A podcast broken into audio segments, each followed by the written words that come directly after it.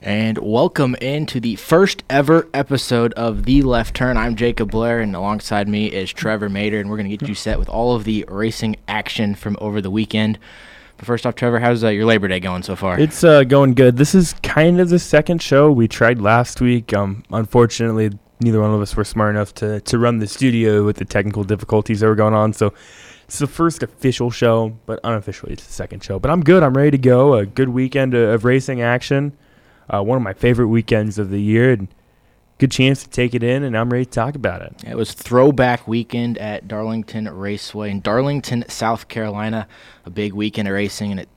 We'll talk about Sunday first, the big one, the Southern 500. What you know, a lot of people put in one of the four crown jewels of the NASCAR season. So the Southern 500, the Brickyard 400, the Coca-Cola 600, and then the Daytona 500. So uh, one everyone wants to win, and it started off, and it looked like it was going to be the Kyle Larson show. Yeah, and I thought maybe we would see that coming into this. Uh, Kyle Larson loves to run the top side no matter what track he's at. And in Darlington, it might be the only track on the circuit where riding up as close to the wall as physically possible is the preferred line.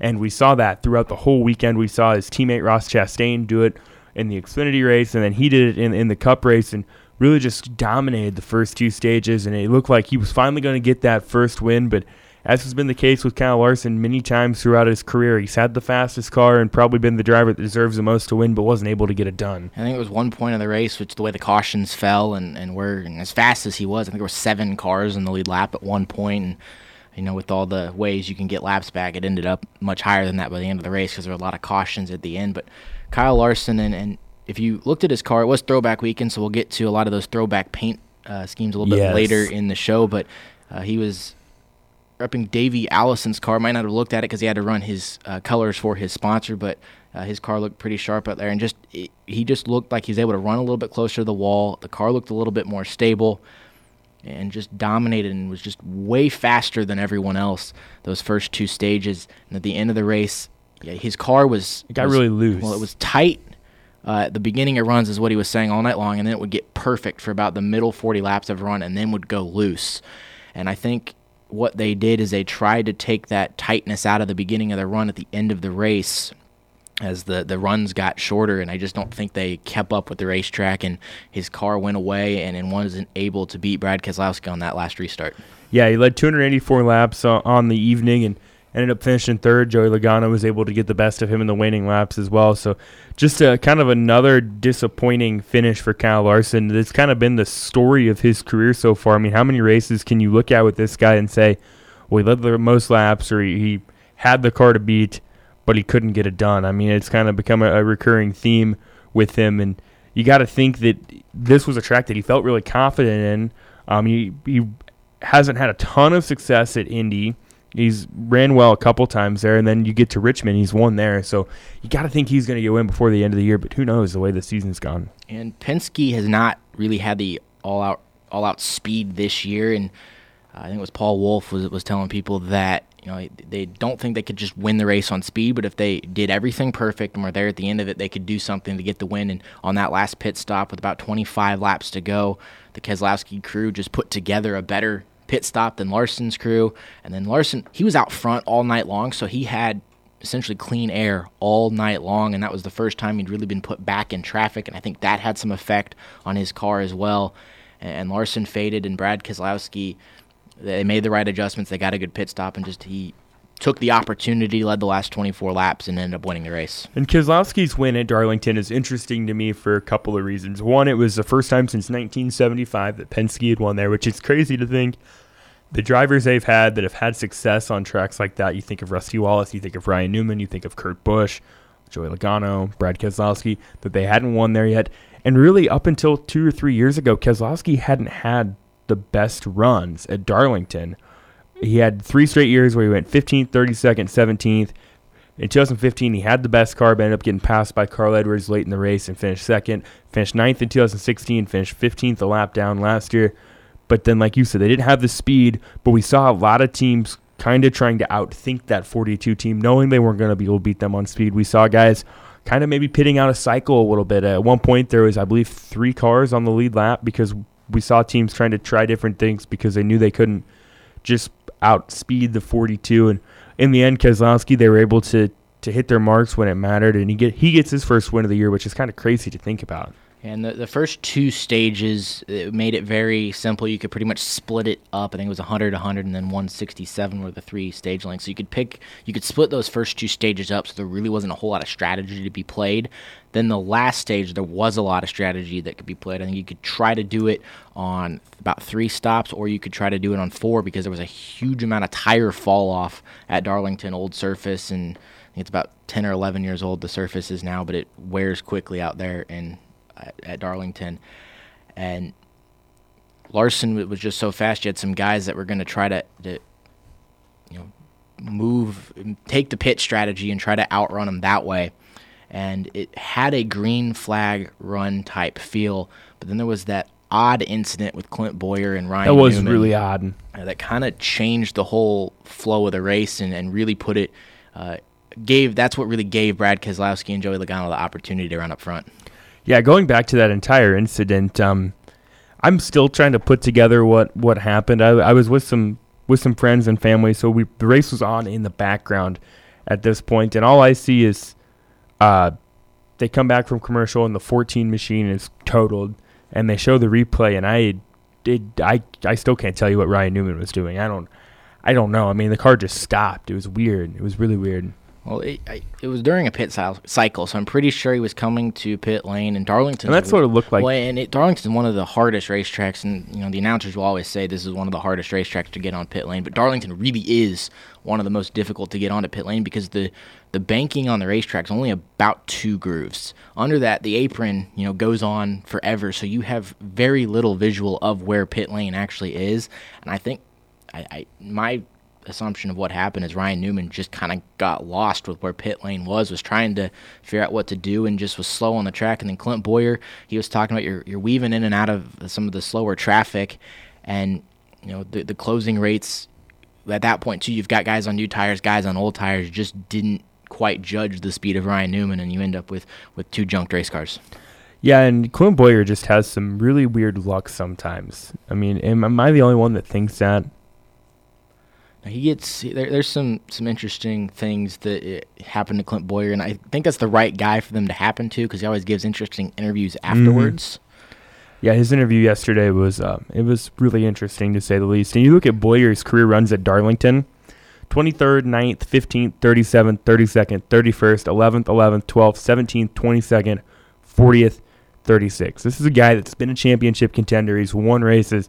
He's never even been able to crack the top five in, or top 10 in Darlington, except for one time. That, what's that tell you about this track?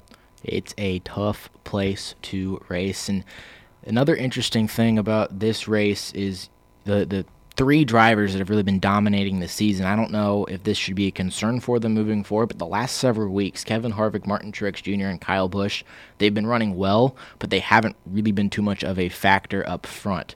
So you've got some new winners. You is, it, is it maybe just kind of a thing at a case of them trying some different things. I mean, when you're Kyle Busch, you're Kevin Harvick, you're Martin Truex, you're locked into the chase. Um, chances are, with the amount of playoff points and stuff that that you've gathered, really all you got to do is is not totally stink it up in the playoffs, and you're probably gonna get the championship for. Is this maybe just where we're seeing them maybe try some different things and see if something sticks when you go to a track? Maybe not so much at Darlington because there's not really any other tracks on the circuit like Darlington, but you know, okay, you go to Bristol you try a couple different things. Maybe you can take some of that to Martinsville or, or Richmond down the road. Is that maybe what we're seeing? I, I would think so. I, a lot of those guys that get locked into the playoffs pretty early will start doing some of that stuff. I'm not a big fan of that. When no. you've been dominating the season, why, why why lose that momentum that you've built up all the way to that point to try some stuff and you're really only trying to beat two other drivers at this point. If you're Kyle Busch, you're looking at Kevin Harvick and Martin Truex Jr you're you guys are going back and forth. If you're wanting to try something to try to find a little bit to run outrun those two guys, you're already outrunning the rest of the field. Now you're just trying to outrun those two guys. But racing is a is a heavily momentum sport. You want to have good runs and you can carry that throughout the season. We're starting to see that with Chase Elliott. He wins at Watkins Glen and is now clicking off really solid finishes. Kurt Finished top five this week. Kurt Busch. You've got more contenders in this Erik championship Jones. now. I don't think Erik Jones is a championship contender, but I mean he's you, he's got, been consistent. You've got guys that can sneak in there and cause some problems, and it's hard to get that momentum back when you've not been winning races, not been necessarily running up front. It's just it's hard to get back there. Even if you dominated the first half of the season, it's really hard to get back there, and it's going to make the playoffs. I think a lot more interesting than it looked going into the playoffs a few weeks ago. And even talking about the playoffs, you know, I know we said with the playoff points those guys have accrued that really they're probably in the championship for. But then again, you look at those tracks that are in that round of eight, assuming they get there You've got Martinsville. That's always kind of a wild card. We saw Clint Bowyer win there earlier this year. Kyle Busch runs really well there. Haven't seen Truex have the best of runs there. Um, Brad Keselowski always runs really well there. Denny Hamlin runs really well there. Texas, that's an interesting track. You never know if Jimmie Johnson's still around. He's ran well there. Keselowski, Harvick, and then Phoenix that's another one that Kevin Harvick's kind of owned, but then you throw in a guy like Kyle Larson or someone. So it's not guaranteed that all four of these guys are, are going to make the championship four. So it is kind of interesting that they've just kind of laid back the last couple of weeks and haven't really been a factor to win. I mean, Kyle Busch tried at Bristol. You, you got to give him that. But I mean, like this week at Darlington, there never really was a point in the race where you felt like one of those three guys was going to come up and take it from Larson. I kind of thought it was Larson, Keselowski, Hamlin and Chase Elliott were the four fastest cars throughout most of the night. And uh, Denny Hamlin finished ended up not really being a factor at the end of the race yeah. either. And when we look at the current playoff standings with just one race before the playoffs, uh, Kevin Harvick, Kyle Busch, Martin Truex Jr. They're way far away up in that top three, and they've got way more playoff points than everyone else. But where it gets interesting is there are 14 drivers that have already locked themselves into the playoffs. The two that haven't, Jimmie Johnson and Alex Bowman, it's a little bit weird going into the final race of the regular season and saying Jimmie Johnson is not locked into the playoffs. He's pretty close to being locked in though. Is he 87 above the? He he, he can, can basically can control his own destiny. If he finishes well, Alex Bowman would have to jump him in points, and then someone like Ricky Stenhouse Jr., Ryan Newman, Paul Menard, or Daniel Suarez would have to end up winning a race uh, yeah, so I mean, he's he's technically he's 19 points ahead of Alex Bowman, but it would it would take something crazy for for him to not get in. And that is kind of weird. Just to, you're crazy to think about that. This is a Hendrick team that hasn't had a lot of speed across the board this year, with the exception of Chase Elliott. You know, they've got two guys right there that are on the cut line, and then William Byron on the outside looking in. It's just kind of interesting, but we go to Indianapolis where Jimmie Johnson has ran really well. We've seen Hendrick run really well in the past, so maybe they can find some speed there this weekend. But I don't know that any of these guys on the outside really scare me going into Indianapolis. But at the same time, it's kind of a wild card track. So I mean, we have guys that have won here before. Ryan Newman, Paul Menard, Casey Kahne, those guys have all won there before. But I just I don't know they have the speed to do it this year, this weekend. And we'll get to talking about Indianapolis a little bit later. And when we, but, but real quick, when we talk about Indy, it is a little bit of a wild card track. You can get some fuel strategy, you can get some weird Tires. things to happen. So you never know. Uh, but it, again, it was a good Cup race from Darlington, and it, it wasn't necessarily. It was a very strategic, very, you know, you, you had to watch almost the whole race. And yeah, there was a lot of green flag racing, and you had Kyle Larson running up front, but a lot of strategies made this interesting at the end. Yeah, it was a really interesting race, and Darlington is one of my, my favorites on the schedule for a, a multitude of reasons. Yeah, so we'll continue our Darlington talk after we take a quick break, but we'll switch over to the Xfinity series as it was We're a very talk throwback. We're gonna get there. Okay, we'll, we'll talk throwback after we uh, get only, through the Xfinity. the only series. reason I'm here. Uh, but we'll be right back here on the left turn. Welcome back into the left turn. I am Jacob Blair. Alongside me is Trevor Mater, and we just got done talking about the Bojangles Southern 500 at Darlington, and now we'll look to the Xfinity race at Darlington in another really good race. And this race was dominated by another 42 car, but a surprise driver in that getting an opportunity in that Chip Ganassi racing car in Ross Chastain. Yeah, both races at Darlington this week. We saw a 42 car dominate, and then Brad Keselowski pick up the win. So I, I saw a recurring theme there. Um, it was really cool to see Ross Chastain have the the dominance that he did throughout the day. Um, I watched a, a, little bit of qualifying. I was kind of flipping back and forth between that and some of the early morning college football games. I happened to catch at the end when he won the pole, and it was just kind of neat to see all the guys come over and congratulate him. And I mean, because this is a guy that he's been around the sport a long time. He's never had the equipment or the teams to really put himself in that tier with with a guy like a Brad Keselowski or even like a Daniel Hemric or a Christopher Bell. and it was really cool to see him get that opportunity. I think the whole situation with him and Chip Ganassi in itself is kind of interesting, where it's kind of it's a three ride deal to basically ensure that he makes it in the playoffs. And I was pulling for him so hard on Saturday, and I, I felt so bad for him after everything that went down with him and Kevin Harvick. And that's what we'll get to next. Is the big talking point from the Xfinity race was the incident between Ross Chastain and Kevin Harvick. Harvick and Chastain made contact uh, about midway through stage three, and I think Harvick did have the faster car at that point, but you got to be able to get around someone. The two made contact. Uh, Chastain into the wall, Harvick you know, into the wall as well. And then Chastain, about halfway down the straightaway, looked like he might have uh, made a left turn to retaliate a little might have- bit. Might have been a little And then intentional. uh, later on, Kevin Harvick decided he wanted to stop in Chastain's pit box and act like his car did not want to run. Uh, that was interesting, seeing the onboard footage of that and him kind of pointing at his ignition switch, going, he's got nothing. Uh, but the whole thing was just unfortunate for Ross Chastain.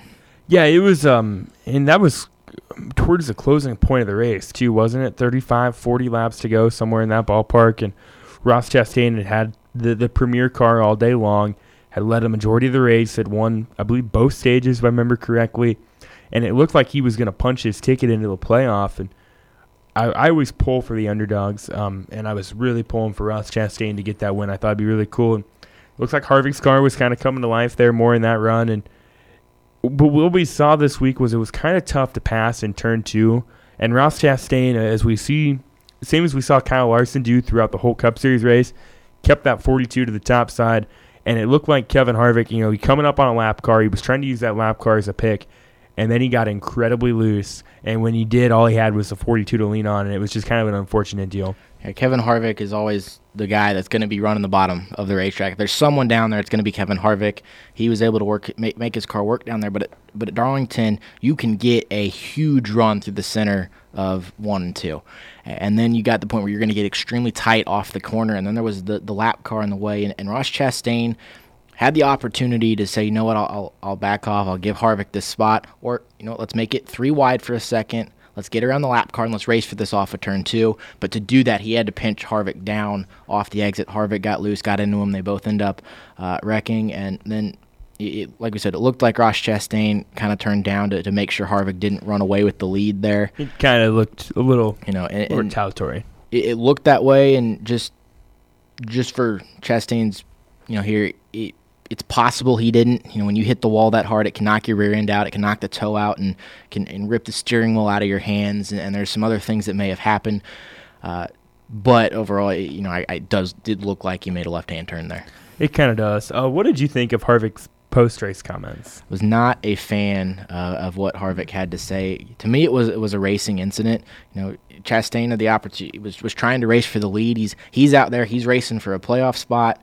He's got something to race for, and this is where the, the debate between Cup drivers and Xfinity drivers really comes into effect and really starts, you know, giving a reason why Cup guys shouldn't be in there. Is you know he, he's fighting, and he's also trying to, to show what he can do. Mm-hmm. Chastain, he's had, I got an opportunity in a in a top tier race car to show everyone what he can do out there on the racetrack. And then, and then Harvick comes in there and, and says some stuff that you know he, he doesn't deserve to be in that car, and just, just some other stuff. And I was not too big of a fan for what Harvick had to say. And I'm I've defended Kevin Harvick a lot in years past over certain things he's done or certain things he said, and I'm with you. I've, I found it really hard to to defend what he said. I mean, because you look at what Ross Chastain has done in some underfunded equipment. I mean, you know, with the ride that he's been in in the Xfinity Series, he's been able to post a couple of top fives in years past. He's got that team on the inside of the playoffs right now, as it's as it stands. And I, I just felt like that was kind of a very, for a guy that's been around the sport as long as as he has and has the fan base that he has and the respect that he has. I mean, that was that was kind of a. I, I didn't like it. Now, if it had been someone like Kyle Busch or even a Brad Keselowski, I would have, or Joey Logano, I would have maybe expected it a little bit more. But I mean, this isn't 25 year old Kevin Harvick anymore in his second or third year in the Cup Series. This is a 42 year old Kevin Harvick that's won championships. He's a Hall of Famer, at least in my opinion. I wouldn't see why he wouldn't be a Hall of Famer. Act like it. Yeah, so Ross Chastain ended up finishing 25th for the race, so not where he wanted to finish. Did end up leading again those 90 laps uh, for the day. Really had one of the dominant cars. What I want to see is what he does this next week at Indy, and I guess Indy's a little bit of a wild card, but then you think of, of Richmond. I mean, the short track. I want to see how how that car can do at Richmond. Well, and the good thing to see was uh, Chip Ganassi did give uh, Ross a boost of confidence on Twitter. You know, continued his support of him, saying you know he liked what he saw, and that that was probably good for Ross to be able to see that and, and not get too down for what happened there. Yeah, so I, I think it'd be cool to see him bounce back, but uh, really, I, mean, I almost forgot that Brad Keselowski won the race because he didn't have the fastest car all day, and I'm not so sure another caution and Cole Custer didn't have something for him. Yeah, so Cole Custer finished second. Tyler Reddick finished third and it was real quiet all day as well. Denny Hamlin fourth. Elliott Sadler fifth. Chase Elliott sixth. Justin Allgaier seventh. Matt Tifft ninth. Ty Dillon tenth. And then Michael Annett rounded out the top ten. Uh, Daniel Hemric already locked in the playoffs, finished 11th. And then when you look to the playoff standings. I think there's just two races for the Xfinity Series before they head on off to their playoffs, and it's Justin Allgaier, Elliott Sadler, and Tyler Reddick uh, that are locked into the playoffs via wins, and then a lot of other guys are there as well. And, and one guy we've seen that, like I said, Ross Chastain currently sits 12th, but has a, a decent margin.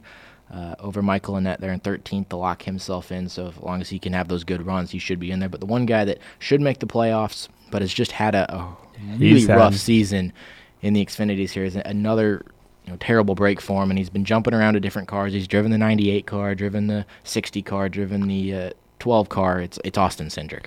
Yeah, and you think back to a couple weeks ago, Mid Ohio, when he was driving the 22 car, he had the car to beat all day until that final that final restart. Justin Allgaier's crew maybe a little bit able to outthink that 22 team and comes up short on that one. So it looks like he's going to get in pretty comfortably. But do you think maybe kind of the bouncing from ride to ride does kind of mess a little bit when you're in and out of different cars? I know they're all Fords, they all run pretty much probably the same programs, but maybe does that kind of hinder him a little bit? You're with a different crew chief, you're with a different crew every time you hop into a different car. I think that could be something that that might be hindering him a little bit. You're going to have different, you know, communication. Guys are going to talk differently. You know, on the same on different teams, the same word can mean two different things. Uh, you know, spotter wise, and it that that could be. But some of the stuff that's happened to you know this week, and Ryan Truex just misjudged the exit of the yeah. corner and, and, just got him, and it's just stuff like that that's been happening to him, and you know, overall he's kept you know his head up and, and has kept digging, so he should make the playoffs. And when the playoffs hit, it's it's really a whole new season. And I found his his interview. I guess it was mid race when when they talked to him. I found that one really interesting too. I mean, you could tell how much it, it meant to him to have an opportunity to compete for a championship. I mean, because if you're in the playoff, your mindset, even if you're a guy like Austin Cindric or Ross Chastain or Ryan Sieg or one of those guys, your mindset is to compete for the championship. You're not going into it thinking, oh, I'm going to get eliminated going into the round of eight. And I just thought it was kind of neat. We don't see that all the time. We don't see a guy get that visibly upset at himself, not other people, not his crew himself. I mean, he could have he could have easily pointed the blame at Ryan Truex and probably been justified, and he really didn't. He handled it really well. It was it was interesting how he handled it for sure. And so again, Brad Keselowski ends up winning the Xfinity race at Darlington, and one of the cooler things about Darlington again is it is throwback week, and so now we're going to have favorite, a little bit of fun. My favorite week. We're going to talk about our favorite paint schemes from the weekend. So to kick us off, Trevor, what was your favorite paint scheme from either the Xfinity or Cup Series? Well, the Xfinity, um, I didn't get to watch all of the Xfinity race, so I kind of have to jog my memory a little bit. Um, I really like Tyler Reddick's throwback scheme with the old Milwaukee, old Milwaukee beer honoring Tim Richmond. It, Tim Richmond's always been a guy I've been kind of intrigued about and wish I would have got to see more of before his untimely passing. Also, Cole Custer's was was really cool. But um, looking at the at the Cup Series, I ranked my top three, and I went with Austin Dillon's Silver Secret car third. I guess that's fitting because it was a three car. Um, that was a car that Dale Earnhardt ran in the 1995 All Star race. They called it the Silver Secret because they didn't tell anybody about it. No one knew about it until it rolled onto the track and it looked really sharp. And then they kind of did the same thing with that car. I don't think they actually unleashed the paint scheme until like Thursday or Friday. Yeah, they, they rolled it out of the hauler, and that's when uh, everyone got to saw it. I'm pretty sure some more people knew about what they were going to do, and they when they but they didn't. You know, a lot of guys are releasing their you know they either you know show the car, they release a picture of the car or a video of the car before they get there. Well, Austin Dillon didn't do that. They you know released it at the racetrack. And then I would say my second one is Kurt Busch's throwback, because um, when I think back of when I really, really got into to being a NASCAR fan, I'm you're talking 2000, 2001, 2002, that time frame. And I just remember Kurt Busch driving that 97 Rubbermaid car for Jack Roush Racing. And it seemed like no matter what the track was, he was always right there to win. And he always found a way to make somebody angry at the same time. And I thought they did a really good job of, of capturing that. And then my top one is also the one that won the fan vote. I got to go with William Byron's Rainbow Warrior throwback to Jeff Gordon. He's a kid that, that grew up a diehard Jeff Gordon fan, and I remember having the Rainbow Warrior diecast car and running around my house in my Jeff Gordon Rainbow Warrior helmet with my T-shirt, watching the races it just kind of they did that so well. I wish it could have had a better run than it did. And we've seen Gordon run that. I think he ran it in Bristol the year he retired. But I mean, I, that paint scheme never gets old. They can run it every year for and all William I care. Byron did was running well. Ended up uh, blowing a motor there late in the race, but that was also my favorite. And it just that that paint scheme just pops out on the racetrack, and so nice. It's just it was great to, to see that back out there. Uh, two others I, I kind of liked were Chase Elliott's number nine, and uh, I think it was his cousin had Casey. Yeah, Casey had passed away, so he was honored at a young age and uh, was also a racer and was uh, honoring him with his paint scheme. And then I really like Clint Bowyer's. Yeah. Uh, it, it's really simple. It's one color, and then it's just got you know brushstroke style on it. But it's the you know going way back to Ned Jarrett's win. Uh, where if you think racing's boring now, think about Ned Jarrett winning by 14 laps uh, back in the 60s. So, the, but going back to, to, that race, and it just looks really sharp out there, and uh, it's really simple, but it looks really good with the, the horsepower on the hood and, and again the brushstroke lettering on the sides. Uh, and then Xfinity wise, I, I, really like Cole Custer's. I think that was the AJ Foyt, but it's the eyes inside the double zeros.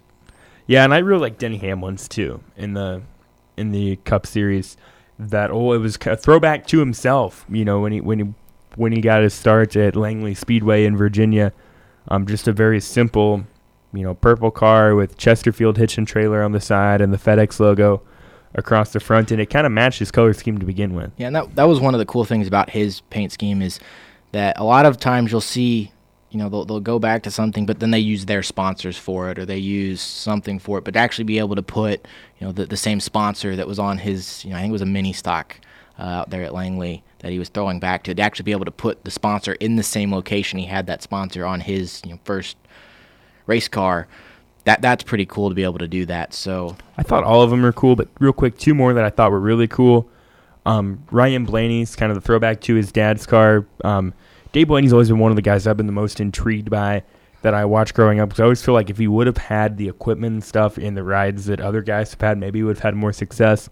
That was a cool paint scheme. And then I really liked, same with Steve Park. So I really like Joey Logano and, and his throwback to Steve Park. I thought that was kind of cool. Yeah, and all of them look uh, really good out there. yeah, the there wasn't a bad one. It's fun. And, and before we, uh, quick before we go to break, what is one paint scheme you would like to, to see next year if we continue this throwback weekend? Well, since Rick Hendrick and William Byron hit it out of the park this year with the Rainbow Warriors, I would love, and I think they missed missed the opportunity on this one. I would love to see the Jurassic Park car come back. Um, if you're not familiar with that car, it's the car that, that Jeff Gordon ran, I believe, at the 1997 All Star race. At the time, it was the Winston, and that was kind of when they were in their prime. And Ray Evernham and the engineers and stuff at Hendrick just kind of threw the book at that car. They took every gray area in the rule book that they could, and they didn't break the rules. They just stretched them, and that car was that car was dominant in the All Star race. And then NASCAR came back and said, "Okay, don't ever run that car again." But they never said anything about don't run that paint scheme again. So that's the one I would want to see is the Jeff Gordon Jurassic Park car from 1997. What about you? And we kind of talked about this one a little bit. I don't think we'll ever see it, but at the Darlington race, we've seen a lot of Dale Earnhardt throwbacks, but the one we've yet to see is the the classic one, the one everyone remembers that that black race car. Mm-hmm. And I, I think it'd be I think it's time that we could bring Austin Dillon and bring a three car that's nice and black out there and throw it back to Dale Earnhardt and his most memorable paint scheme. Yeah, and I could I could talk about these paint schemes all day long. I mean, I, I was kind of racking my brain on the way down here. I thought that one, um, it's t- it's getting tougher now to remember which ones they've done and haven't done. Um, I was thinking my way down here, I was like, man, I think it'd be cool to see Kyle Busch do like a Dale Jarrett, Bobby Labonte throwback. Well, they have. Um, I always thought it'd be cool to see when they when Hendrick had the five car to do that Terry Labonte Kellogg's throwback. Well, they don't have a five car anymore, so that probably would be out of it. But uh, throwback weekend is probably my favorite weekend in NASCAR, with the exception of the Daytona 500. It's it's probably my favorite because it's just kind of it's cool. Well, and one thing is, it is working. We saw the the stands absolutely packed last night. Is so that was a, a, great thing for NASCAR to, to do something, and it, it's something that gets fans to the racetrack. And one paint scheme, I think it's already been done, but it's just kind of it's some odd colors, but the uh, Tide paint schemes from both uh, Darrell Waltrip and then Ricky Craven. I think we saw Matt Kenseth. Matt Kenseth did, did it last year, and then was it Matt DiBenedetto a couple years ago, or Jeffrey just, Earnhardt? It looks so good out there for one race. It does. It looks. I mean, like we could sit here all day and, and talk about them. I can't remember was it this year or last year that Ryan Reed did the the Greg Biffle National Guard throwback. Was it maybe this year? That, I think it was this year. And and that's that's a sharp looking car. Um, I keep waiting for maybe Stewart-Haas Racing to throw out a, a, Tony Stewart throwback car. Maybe I mean you can get creative with that.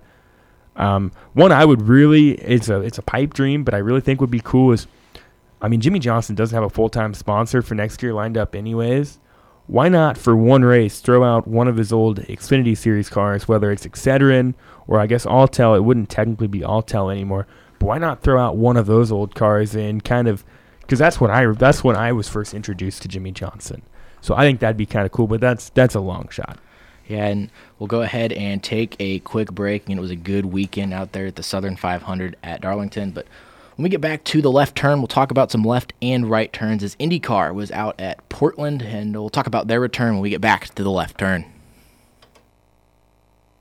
Welcome, welcome back into the left turn. I am Jacob Blair. Alongside me is Trevor Mater, and we'll now talk about some left turns and some right turns as the IndyCar series was back at Portland. I think it's been about 11 years since they've been at Portland, and they head back to Portland in a crazy race before we get to how it finished, we'll get to how it started. It was about seven wide going into turn one. By the time we got to turn two, uh, things did not end well for several drivers. Uh, no, Marco Andretti went for a, a, little bit of a wild ride. Uh, James Hinchcliffe was also caught up in that, as was Ed Jones. And then for the, if I live to be hundred, I will never understand how Scott Dixon did not junk his car right there. I'm pretty sure no one will ever figure out. I don't know didn't. that he knows. No one does. Uh, and and so with what happened. They were about seven wide going into turn one back further in the field. And the way Portland almost has, they've reconfigured it a little bit since the last time Indy was there. And some of the, the way it looks is it's kind of got a Formula One type feel to it, where if you watch Formula One racing, straightaways are very wide, and then they all kind of funnel down into a much skinnier racetrack the rest of the, the time. Portland had some things like that, so it makes for great passing opportunities. We saw some really late dive bombs going into turn one throughout the race with guys like Alexander Rossi and Josef Newgarden. But everyone got through turn one. I think a couple, three, about three cars had to take the escape route and, you know, roll through some of the stuff they've got set up so it doesn't end up being an advantage. And you get to turn two, and that's where the mess took place. As James Hinchcliffe and Zach Veach got together, Hinchcliffe goes around and with any form of racing, when you go around in front of the field, it's going to collect a lot of cars, and it collected Graham Rahal, uh, Hinchcliffe, obviously. Scott Dixon was there. Uh, Sebastian Bourdais was, was part of it, but he was able to continue. And then the, the big one was Scott Dixon, or like I said, Marco Andretti ended up. He actually got on top of James uh, Hinchcliffe and went, or I think it was it was Hinchcliffe, it was Hinchcliffe. yeah. Because uh, Rahal was in there as well, and just a mess. And Scott Dixon, he's sitting in there. Ed Jones was also that was the other one I was missing that was involved in that. But uh, Dixon is in the middle of this and somehow drives away from it. And I don't and know all, how you couldn't see it, anything. It, it, the dust was unbelievable. The, you couldn't see anything through the cameras, and a lot of times the cameras can look through stuff better than your, your eyes can. You, you can't couldn't see anything with the cameras either. And Scott Dixon rolls away from this, and not only rolls away from it, ends up having a really good run extending his championship lead and you, you just walk away from going, you just have to clap your hands for Scott Dixon. Yeah, this is after watching after watching that, I thought if he wins the championship, this is going to be the one thing that he looks back on, and because there's always that championship moment somewhere, and a lot of times it's not necessarily winning the race, it's a run that maybe you salvage something. I mean, if he even so much as brushes the front end of with one of his those cars how I mean how those Indy cars are designed. It's not like NASCAR where you can hit something and it normally just be okay. I mean, that probably would have ended his day. We saw James Hinchcliffe, his day was over, and it did cosmetically, it didn't look terrible, but with the suspension and stuff of it, it, it was. Well, if you saw Scott Dixon's nose, it was just covered in tire marks. I mean, Yeah. he hit things, and somehow it didn't break anything. The the front wing. I mean, And you, I don't you can't not you can't hit something in an Indy car with your front wing and not have it break. He hit something. There were there's tire marks on the front end of that car. Yeah, and somehow. it, it didn't do anything, and he's able to uh, roll on and, and end up running really well. And as soon as I saw he was in there, I thought, okay, well, this championship battle is probably it's probably not over now, but the pendulum is definitely swung in Alexander Rossi's favor. Then he had a good car that early half of the race, and then kind of some strategy and some cautions kind of hurt him a little bit and put him behind the eight ball. And who would have, if you would have told me after lap one that Scott Dixon would actually gain points on Alexander Rossi, I would not have believed you. Well, and Alexander Rossi did have the fastest car of the, the race. There was no doubt about that. Was driving away. Josef Newgarden was there as well. He had a really fast race car, but with the way things worked, there was a there was a caution that came out in the middle of a pit cycle, and it really ruined Rossi's and Newgarden's race. It put them way behind, and that's really what helped Dixon, and then helped other guys like Takuma Sato. Uh, Sato ended up winning this race and had to really hold off a hard charging Ryan Hunter-Reay. So big congratulations to Takuma Sato, his first win since the Indy 500. But what started out as, as a crazy start to this race really turned into a, a major strategy race that benefited Scott Dixon and hurt Alexander Rossi. Well, and you and I were, were texting back and forth during the race on Sunday, and we both kind of said, well, it, it's your typical IndyCar race. You don't really know who's going to win because it's going to come down to strategy. I mean, Newgarden and Rossi had the fastest cars all day. Um, Sato was able. It seemed like Hunter-Reay's car came to life later in the race. Um, Sato and his crew were, were able to, I think, obviously form out the best strategy. And then I was really The the crazy thing about it is it was actually Sato that made the call to go on the strategy they went on. Yeah. It wasn't his crew. It was Takuma basically just saying, "I'm going to do this," and it ended up working. And I was really impressed with Spencer Pigot right there, finishing in the fourth place spot behind Sebastian Bourdais. He was contending with Bourdais a while for that final podium spot, and he's had some really good runs this year. And I um I, I think we and this is his first full time season in IndyCar, having run just ten and twelve races in each of the last two years. I think maybe he's right on the doorstep of being able to get that win. He had a second at Iowa earlier this year. He finished sixth at Gateways. Maybe a little bit better of an oval racer than he is a road racer, but he put on a really good showing in Portland yesterday. And some other good runs for some guys that normally have good runs but struggled over the weekend. Sebastian Bourdais in practice junked his race car. He backed it into a tire barrier. His crew had to work relentlessly to get that car ready. He ends up third. Simon Pagenaud had just been off pace all weekend, and he uh, fought back for a sixth place finish.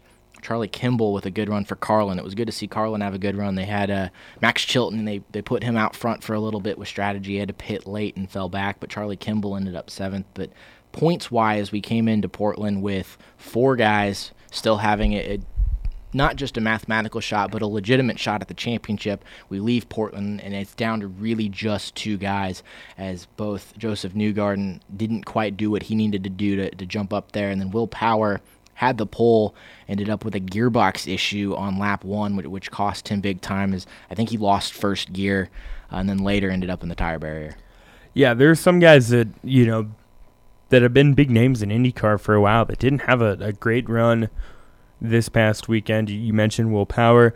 Tony Kanaan came home in 11th. I mean, nothing totally terrible, but not quite what you've expected from Tony Kanaan in years past. Graham Rahal was also caught up in that accident early on, if I remember correctly. And then there were some guys that had some good runs. You mentioned Charlie Kimball. Um, Pietro Fittipaldi comes home with the top 10.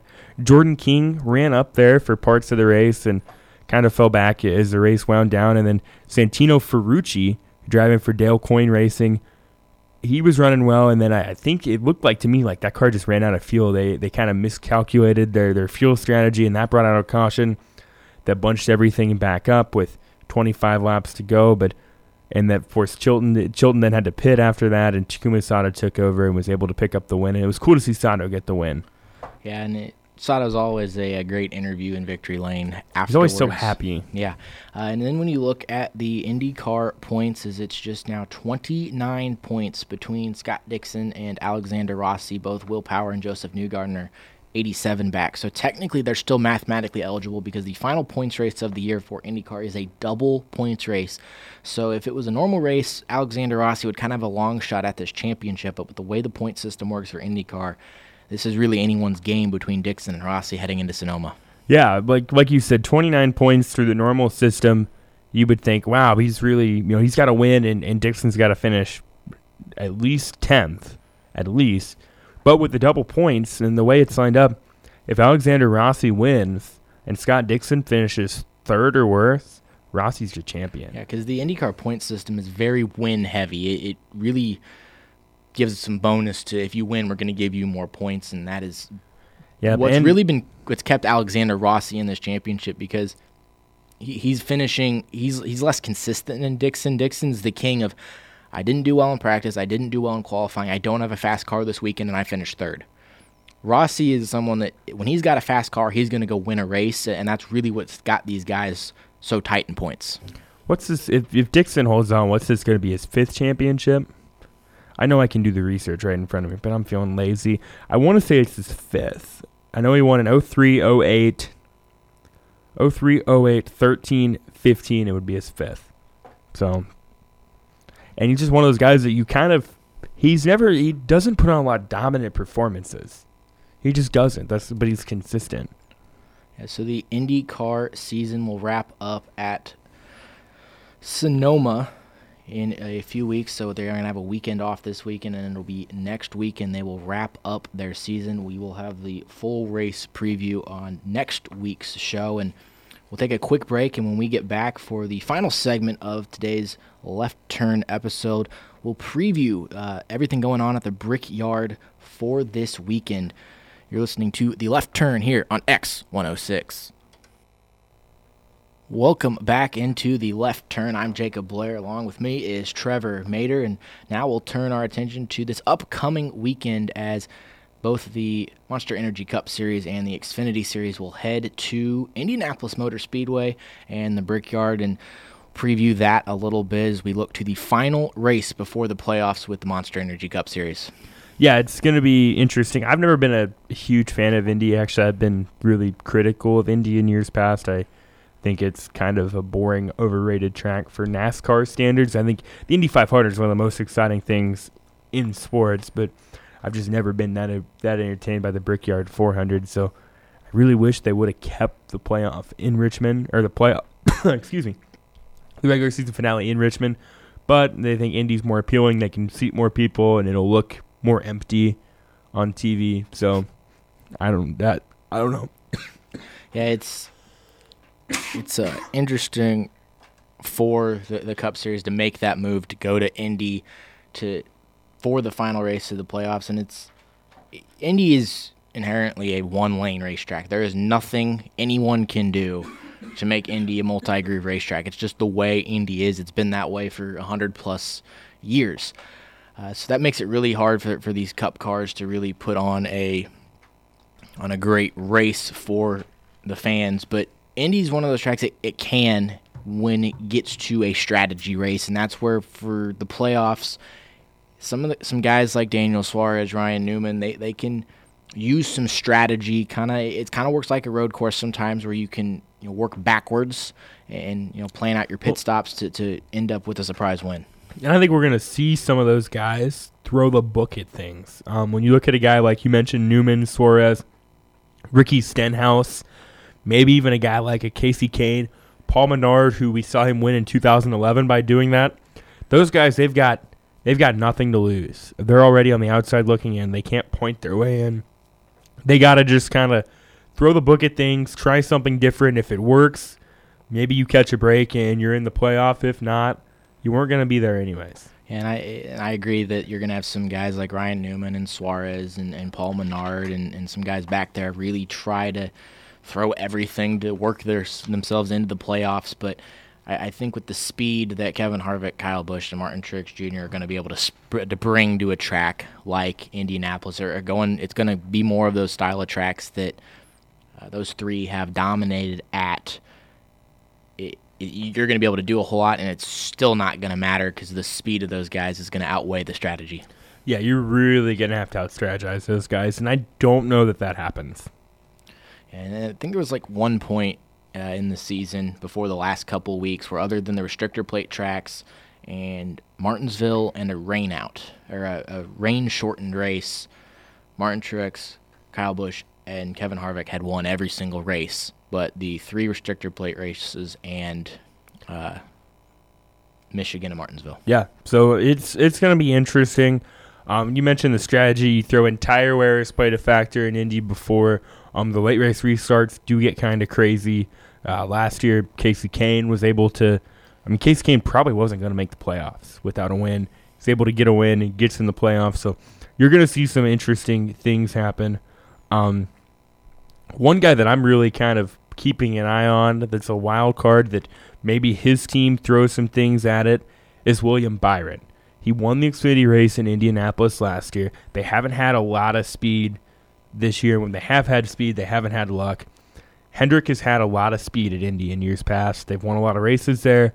Maybe they throw the book at things and find themselves in the mix. It's a long shot, but he's kind of my wild card for this week. And I, think, you know, maybe for Jimmie Johnson, this can be a weekend to get him on the right track as well, heading into the playoffs. Again, he mathematically still can fall outside the playoffs, which is just weird when you talk about Jimmie Johnson. But a lot of weird stuff has to happen. One of the guys outside has to move in, uh, win the race, and then Alex to, Bowman to take that to one spot, and then Alex Bowman has to jump him in points by which 19 is, is, points. Yeah, with 19 points. So it's possible, not likely, uh, but this this could be a, a race that Jimmie Johnson could get some momentum heading into the playoffs. Well, and he's been really successful at Indianapolis. You think right now the the of the active drivers, the guys that have had the most success are are him and Kyle Busch at Indy. So this is maybe one that they're kind of licking their lips at. They don't want to be too aggressive here and find yourself in a scenario where you're on the outside looking in. But maybe they kind of try a couple different things and hope it works out. And also, so that race will be Sunday at 1 p.m. on the NBC Sports Network. Also on Saturday will be the Xfinity Series, and this is one of the final races that will probably see some Cup guys in, in some Xfinity cars because coming up here shortly, Cup guys will not be allowed into the playoffs at all, as it will be all Xfinity for the playoffs. Yeah, and I've you know we talked about beforehand the entry list hasn't been released yet. That's the one bummer of doing this show on a Monday afternoon is sometimes sometimes they have it on Monday afternoon, sometimes it's Tuesday before it comes out, and this week it is not out yet. Kyle Busch has met his maximum of seven races, so he will not be running this weekend. That is for sure. Um, Kyle Larson's only ran six races, so but I would think he would want to run well, but they're to have Ross Chastain in that 42 car for the next couple weeks. Kevin Harvick's ran five races. Um, I, I didn't get a chance to look at Brad Keselowski or Joey Logano, but it's kind of interesting. Those are going to be the wild cards. What Cup guys show up and um, run those races, whether it's a guy like a Brad Keselowski or Ryan Blaney. Brad Keselowski's only run five races this year in the Xfinity Series, so I it's tough to make a prediction for that because you don't know who's going to be there and who's not going to be there from the Cup guys. Yeah, I, I think regardless though, Christopher Bell in that 20 car, uh, the, the Gibbs cars have always been fast at, at Indy. I think Christopher Bell is going to have a really good shot to no matter even if what cup cup guys end up there, Christopher Bell has a really good shot to end up with the win on Saturday. And a, a guy that I'm kind of looking at that I, I'm not sure he's going to pick up the win because it just hasn't been the way his year has gone, but he's been consistent throughout most of the year is Cole Custer. Um, had a strong second place run at Darlington last week. Um, he's finished second a handful of times this year. He always, so you look at his last, going back to Kentucky, fifth, ninth, ninth, sixth, seventh, fourth, fourth, second. I mean, and before Daytona, he had came off second, fifth, third, fourth, third. So he's been right there, kind of in contention, quietly in that top five, top eight range. Don't know that they're going to have the car to win on Saturday, but he's a guy I would keep an eye on.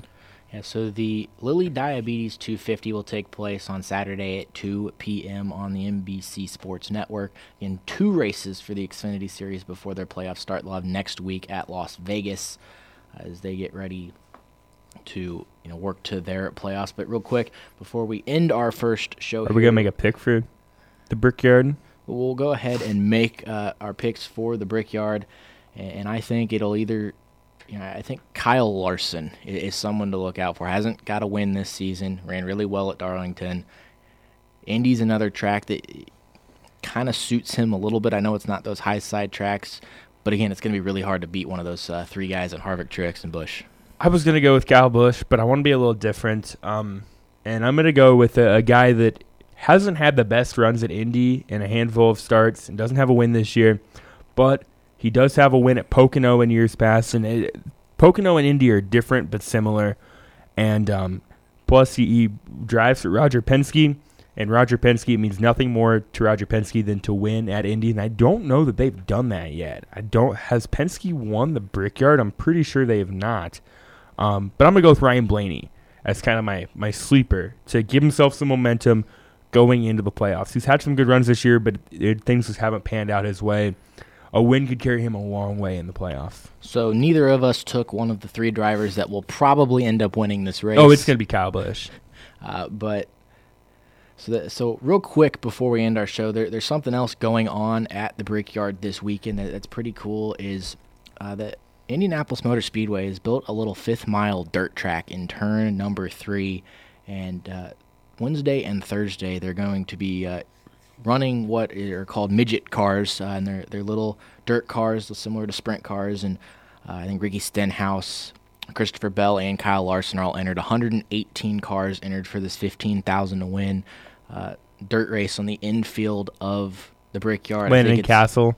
Landon Cassill's entered. So it's really cool to see, you know, some of the, the racing that a lot of these guys did before they got to NASCAR going to be put on a big stage out there at Indy.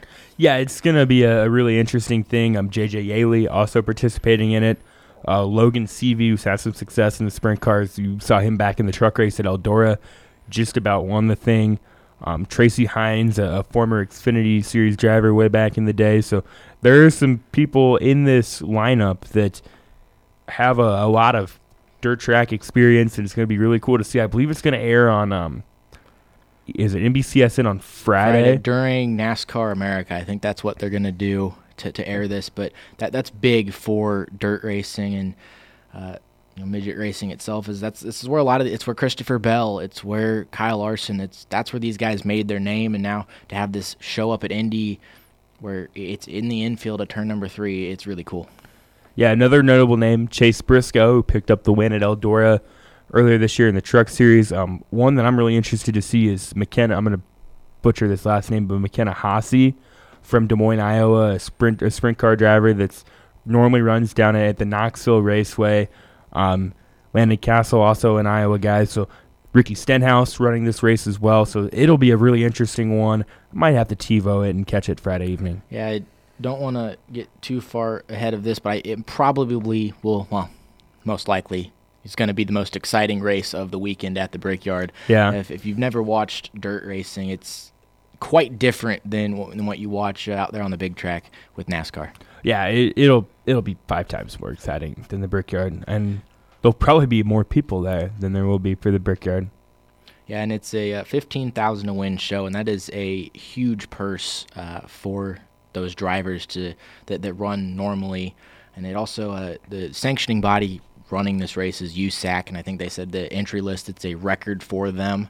So yeah, just a big event out there on Wednesday and Thursday for uh, the yeah, Indianapolis Motor Looking Speedway. in, this is the entry list as of would have been the 30th, which would have been Thursday, and I believe I read 118 cars. So, and it's for a great cause, the the Driven to Save Lives BC 39, um, in memory of of sprint car driver Bryan Clauson, who was tragically killed in a midget crash in Kansas back in 2016, and um, if you're not familiar with the story of Bryan Clauson, it's a really unique story about how he's been able to touch other people even after he's been gone through through organ donation and being able to save other people's lives. And the whole organ donation thing is is just a really cool thing.